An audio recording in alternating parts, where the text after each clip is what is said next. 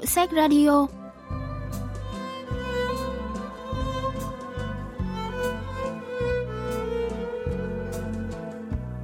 Thanh Tâm xin chào quý vị và các bạn. Mời quý vị và các bạn lắng nghe Hiệu sách Radio, chương trình giới thiệu những tác phẩm văn học đặc sắc và tiêu biểu nhất ở Hàn Quốc qua góc nhìn của các nhà phê bình văn học.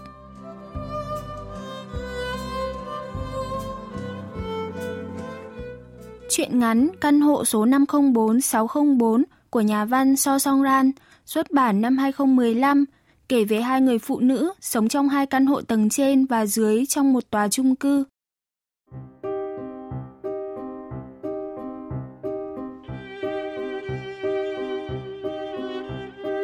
Người hàng xóm nhà số 504 đang thong thả đi vào.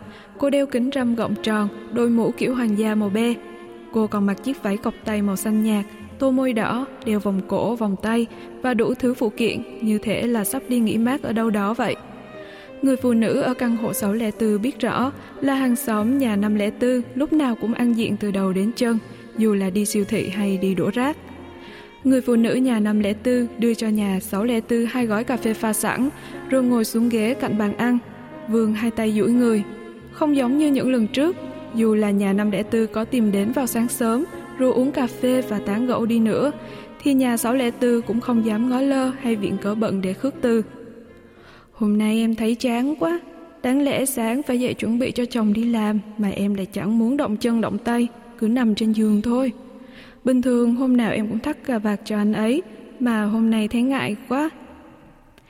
Vốn mang tiếng dịu dàng, yếu điệu, nên giọng nói của người phụ nữ nhà 504 nghe cũng thật thánh thót. Gói cà phê cappuccino này là do nhân viên của anh nhà em mua ở tận Paris về đấy. Lần trước em có nói là chồng em làm giám đốc chi nhánh ngân hàng H đúng không nhỉ?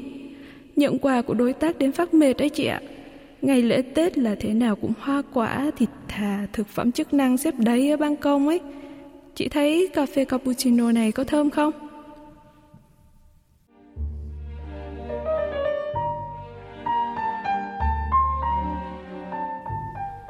Người phụ nữ nhà 604 nhấp một ngụm cà phê, nhưng rõ là nó chẳng có gì đặc biệt như người phụ nữ nhà 504 giới thiệu. Nó chỉ là dạng cà phê pha sẵn đóng gói lẻ, có thể dễ dàng mua tại siêu thị. Người phụ nữ nhà 504 nói dối hở đầu hở đuôi, nhưng vẫn tỏ ra vô cùng thản nhiên. Ba ngày trước, cô mới nói chồng mình là giáo sư trường mỹ thuật. Nói chung, nghề nghiệp của chồng sẽ được biến hóa theo tâm trạng của cô. Khi thì là nhà sản xuất nội dung ở đài truyền hình, khi lại là giáo sư đại học, khi là bác sĩ phẫu thuật thẩm mỹ, có khi là giám đốc chi nhánh ngân hàng.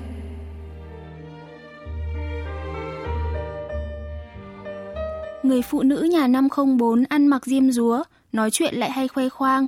Vậy nên ở chung cư này chỉ có người phụ nữ nhà 604 mới chịu làm bạn trò chuyện với cô. Con gái của nhà 504 là Yeon, học cùng trường cấp 1 với Sodi, con gái nhà 604. Ở trường cũng có hội các bà mẹ và ở chung cư cũng có nhiều bà nội trợ khác, nhưng không ai muốn nói chuyện lâu với người phụ nữ nhà 504. Họ trêu cô là người đàn bà thanh lịch, nhưng lại đồn nhau rằng những lời cô nói đều là giả dối hoặc hoang tưởng. Lý do người phụ nữ nhà 604 không thể ngó lơ cô bạn hàng xóm nhà 504 là bởi chồng cô vừa mới thất nghiệp, cô phải làm tư vấn viên bán mỹ phẩm. Người phụ nữ nhà 504 lại chính là khách hàng đầu tiên mua những món mỹ phẩm thuộc hàng đắt tiền này với chế độ ưu tiên trả trước 10% giá thành sản phẩm.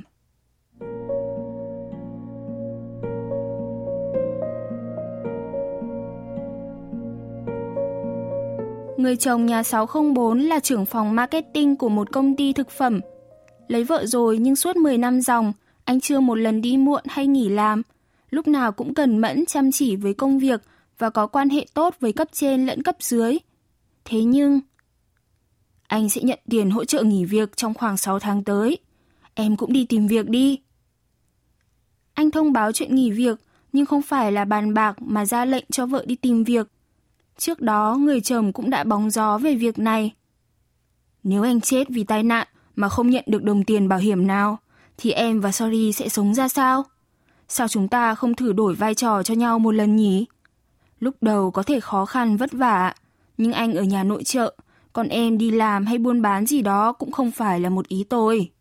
Nếu anh chết vì tai nạn mà không nhận được đồng tiền bảo hiểm nào, thì em và Sorry sẽ sống ra sao? Sao chúng ta không thử đổi vai cho nhau một lần nhỉ? Lúc đầu có thể khó khăn vất vả, nhưng anh ở nhà nội trợ, còn em đi làm hay buôn bán gì đó cũng không phải là một ý tồi.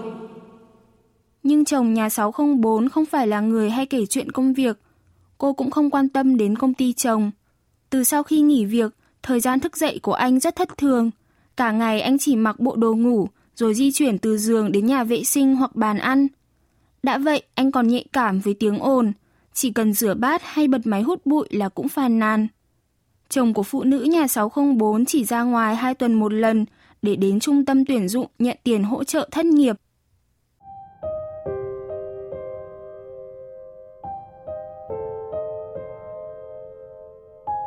Người vợ nhà 604 nhìn chồng từ phía sau. Anh đang ở trường và đứng nhìn tủ quần áo mở toan hoang. Anh nhặt từng món quần áo vứt đầy trên sàn và chậm rãi thận trọng mặc quần lót dạng lưới, rồi đến quần leo núi, áo sơ mi. Bên ngoài anh mặc thêm áo ghi lê, khoác thêm áo khoác ngắn và đội mũ leo núi. Nhìn có vẻ như sắp đi leo núi xa, nhưng thực ra là anh vẫn bất di bất dịch trong phòng ngủ. Mặc cả bộ đồ đó xong, anh lại cởi từng món theo thứ tự, rồi lúi húi bỏ lại vô tủ. Quần áo leo núi vải nhẹ, lưu thông và thấm mồ hôi tốt. Áo sơ mi, áo ghi lê, áo khoác gió. Đây đều là những món đồ mới tinh, chưa một lần giặt. Nửa đêm anh tỉnh dậy, rồi rón rén lục sục ở tủ quần áo, tủ giày hay nhà kho phía ban công, nhìn hệt như kẻ trộm. Anh cứ lôi ra rồi lại cất vào những đồ chuyên dụng cho người đi leo núi, nhưng chưa một lần dùng đến, hệt như người già suốt ngày lần dở quần áo liệm của chính mình. Anh đã tốn tiền mua đầy dụng cụ leo núi, dây cáp, giày chuyên đi vách đá. Nhưng thực tế thì chưa một lần đi leo núi, thậm chí là lên con núi nhỏ cạnh nhà. Người phụ nữ nhà 504 đặt lịch massage, người phụ nữ nhà 604 bảo sẽ đến phục vụ, nhưng nhà 504 nói làm ở nhà 604 tiện hơn và cô tự đi lên. Chị thấy bất tiện thì cứ bỏ mũ ra nhé. Tôi để thế này tiện hơn, quen rồi. Số 504 không muốn bỏ mũ, nên số 604 phải trùng băng đô cột tóc quanh mũ lưỡi chai màu ni để có thể massage cho cô. Mấy ngày sau,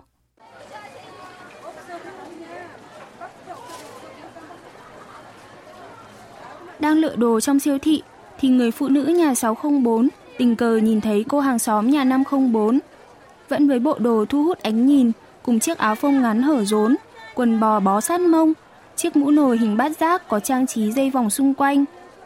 Nhà số 604 đang định lờ đi, thì thấy nhà số 504 chớp mắt đã đút chai rượu đắt tiền ngâm trên quầy vào túi mình đang đeo.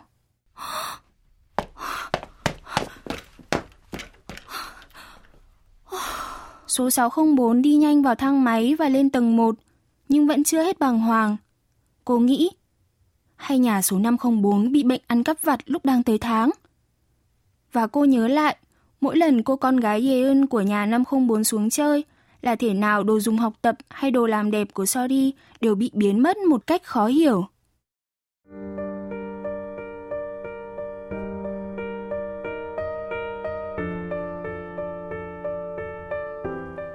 Người chồng ở nhà 604 hay mặc đồ leo núi vào giữa đêm rồi đi ra ngoài – đến sáng sớm mới quay về nhà. Những trang phục leo núi vốn bị vứt xó trong tủ, giờ được đặt trong máy giặt, dính đầy mồ hôi, bùn đất và lá khô. Anh hay đi leo núi vào ban đêm, còn ban ngày thì kêu bị trói mắt nên không cho ai kéo rèm lên. Buổi sáng, khi người phụ nữ nhà 604 đi làm, thì bị bảo vệ giữ lại để kể câu chuyện kỳ quái xảy ra giữa đêm qua. Không chỉ bảo vệ mà nhiều người trong chung cư cũng nhìn thấy chồng cô gắn dây cáp leo núi vào ban công tầng 5 rồi leo xuống dưới. Người dân sống ở dãy chung cư phía trước gọi điện báo cho bảo vệ. Ông chạy ra nhưng cũng chỉ biết đứng chờ anh leo xuống đất an toàn.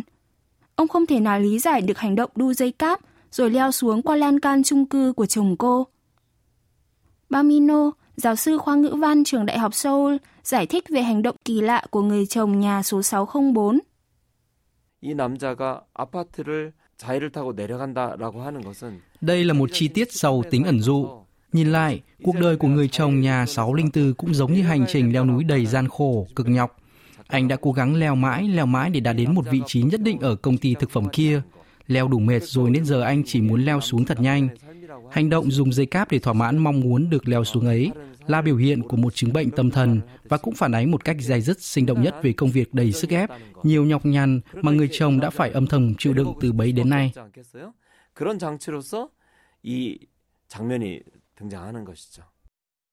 Khó hiểu và không chịu đựng được hành động lạ lùng này của chồng, người phụ nữ nhà 604 quyết định tìm đến khoa thần kinh Cô không ngờ là lại gặp người phụ nữ nhà 504 đang đeo kính dâm, đội mũ phớt lưới màu tím ngồi ở đó. Ơ, mẹ sao đi sao lại ở đây? Em hơi đau đầu. Người phụ nữ nhà 504 nói giọng trầm trầm, chứ không thánh thót như mọi ngày. Cô nhận đơn thuốc rồi về luôn. Người phụ nữ nhà 604 bước vào phòng khám. Cô kể các triệu chứng như sợ ánh sáng không dám ra ngoài ban ngày, nửa đêm thì lại lang thang đâu đó trong vô thức. Nghe đến đó, bác sĩ liền hỏi ngay là dạo này cô có đột ngột bị thay đổi môi trường hay căng thẳng việc gì đó không?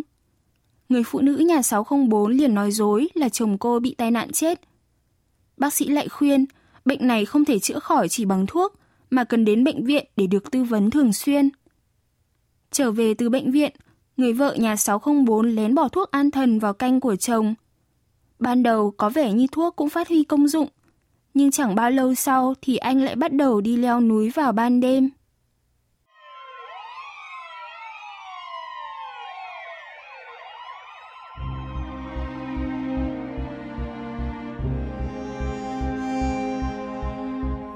Bị đánh thức vì tiếng còi báo động vang in ỏi bên tai, thì cô phát hiện không thấy chồng đâu nữa. Đèn báo động của xe cảnh sát nhấp nháy liên hồi. Có khoảng 10 người gồm cảnh sát, bảo vệ và một số người dân trong chung cư đang túm tụm thành vòng tròn giữa sân. Cô nhìn thấy dây cáp treo trên ban công và chồng mình đang tay nắm lấy dây cáp, đu đưa giữa không trung. Cô vội vàng thay quần áo và chạy ra ngoài. Ông bảo vệ nhìn thấy cô, vội đưa tay vẫy cảnh sát rồi nói gì đó. Những người xung quanh cũng xì xào. Chồng cô xuống đất an toàn, nhưng liền bị cảnh sát đưa đi. Khi ngồi ở ghế sau trên xe cảnh sát, vị cảnh sát hỏi tại sao lại quấy rối giữa đêm khuya. Người chồng thản nhiên trả lời, tôi chỉ đang đi leo núi ban đêm mà thôi. Anh tiếp tục khai y nguyên như vậy tại đồn cảnh sát, mặc dù đã được cảnh sát phân tích cặn kẽ rằng hành động đu dây cáp trong chung cư là nguy hiểm và gây bất an cho hàng xóm, nhưng anh vẫn thản nhiên như không. Tôi chỉ leo núi ban đêm mà thôi. Anh khẳng định chắc nịch, tôi không thể ra ngoài ban ngày vì ánh nắng. Đôi co hơn một tiếng đồng hồ, cuối cùng thì cảnh sát cũng chỉ cảnh cáo anh tội quấy rối trật tự rồi thả về. Cho đến tận lúc về, anh vẫn liên tục khẳng định mình không hề có bất cứ lỗi gì. Người vợ nhà 604 bỏ tất cả thuốc an thần vào cốc sữa và hâm nóng trong lò vi sóng. Khi chồng về, cô ngồi nhìn anh uống hết cốc sữa cho đến giọt cuối cùng. Khi chồng thiếp đi, cô lấy cây massage mua ở cửa hàng giảm giá và bắt đầu xoa bóp chân cho anh, chỉ mong anh ngủ thật say. Người vợ chỉ lo tìm thuốc dỗ cho chồng ngủ, nhưng cô lại không quan tâm tới nguyên nhân khiến chồng phải leo dây cáp trong khu chung cư giữa đêm khuya. Nhà phê bình văn học Tròn Sâu Yong giải thích nguyên nhân. Truyện ngắn lên án sự thọ hò hứng và thiếu trao đổi giao tiếp giữa con người với con người, thậm chí là giữa vợ chồng với nhau trong xã hội hiện đại. Người trong nhà 604 thân nghiệm, nhưng anh không giải thích lý do, anh còn tự ý thực hiện những hành vi kỳ quặc mà không để ý đến vợ. Người vợ cũng không quan tâm tới nguyên nhân trong thân nghiệm hay động cơ dẫn tới những hành động lạ thường này. Cô chỉ biết dùng thuốc để du ngủ chồng. Rõ ràng là cùng chung một mái nhà, nhưng hai người họ là hai cá thể hoàn toàn riêng biệt. 달라 보이지 않는데요. 이들은 한 집에 머무를 뿐 완벽한 타인이라고 해도 문제가 없을 것입니다. Sau khi chạm trán nhau ở khoa thần kinh, không còn thấy người phụ nữ nhà số 504 ở công viên, siêu thị hay bất cứ đâu. Cô cũng không đến nhà 604 chơi nữa. Người vợ ở nhà 604 thì đi làm ở tiệm bán mỹ phẩm. Nhờ chăm chỉ bôi kem dưỡng nên khuôn mặt bắt đầu nhuận sắc, tàn nhang và vết nhăn cũng dần biến mất. Cô biết rõ là khi bán mỹ phẩm, thay vì nói sùi bọt mép về hiệu quả sản phẩm, thì tốt nhất là nên chứng minh bằng chính làn da của mình. Chủ cửa hàng chi nhánh mỹ phẩm nhấn mạnh, ngoài năng lực bán hàng thì việc đòi tiền nợ của khách hàng cũng vô cùng quan trọng. Vậy là người phụ nữ nhà 604 tìm đến nhà 504 để đòi tiền nợ mua mỹ phẩm. Cô nhấn chuông nhưng chỉ thấy Ye thò đầu ra ngoài. Mẹ cháu có nhà không? Ye trả lời cụt ngủn là mẹ đã uống thuốc và đang ngủ. Xong cô bé lại vụt ngay vào trong nhà. Người phụ nữ nhà 604 khẽ đẩy cửa, bước vào bên trong.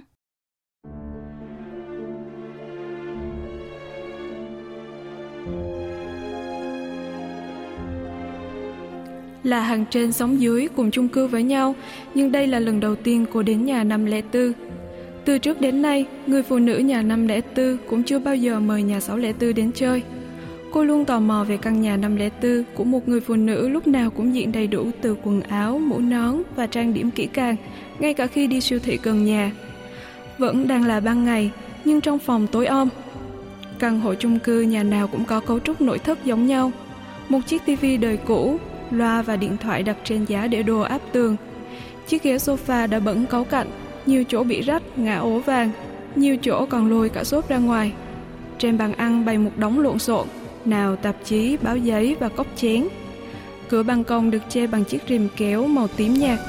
Những chậu hoa héo khô vứt lăn long lóc ở cửa ra vào và phòng khách. Tấm lót sàn và giấy dán tường vẫn còn yên nguyên từ thời mới nhận nhà 10 năm trước. Cô bé Dê In mãi chơi game ở phòng riêng, không để ý tới sự có mặt của người phụ nữ nhà 604.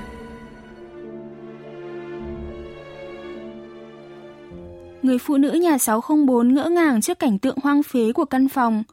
Cô khẽ mở cửa phòng ngủ, một tấm rèm dày và tối che kín mít cửa sổ.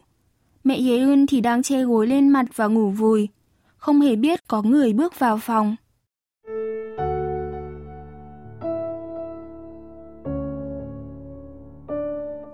Căn hộ số 504 hoàn toàn khác với hình ảnh người phụ nữ thanh lịch mà mọi người trong chung cư biết bấy lâu nay.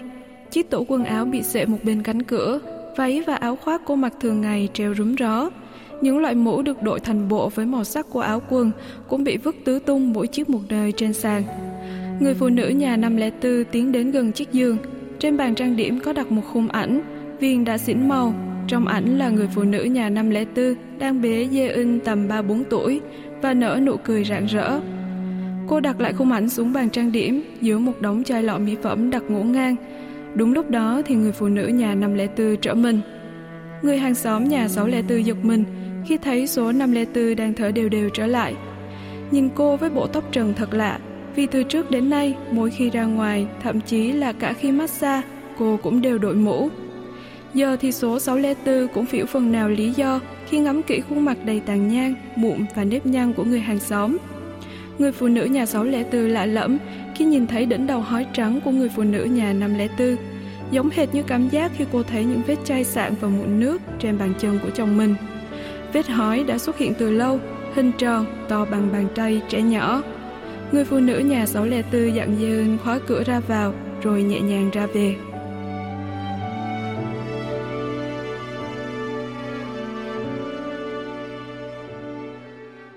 Nhà phê bình văn học Tròn Sâu Yong phân tích về thông điệp tác giả muốn gửi gắm trong chuyện.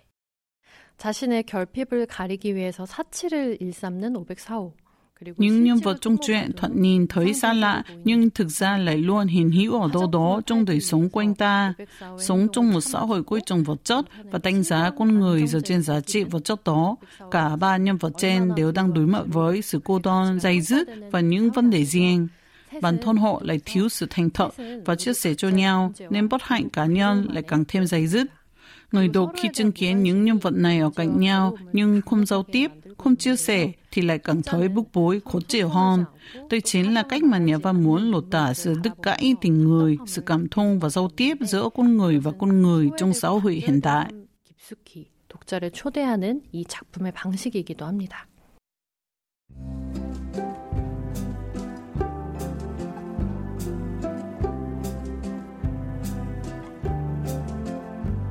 Các bạn vừa tìm hiểu chuyện, Căn hộ số 504-604 của nhà văn So Song lan Chuyên mục Hiệu sách Radio xin cảm ơn sự quan tâm theo dõi của các bạn và xin hẹn gặp lại vào thứ ba tuần sau.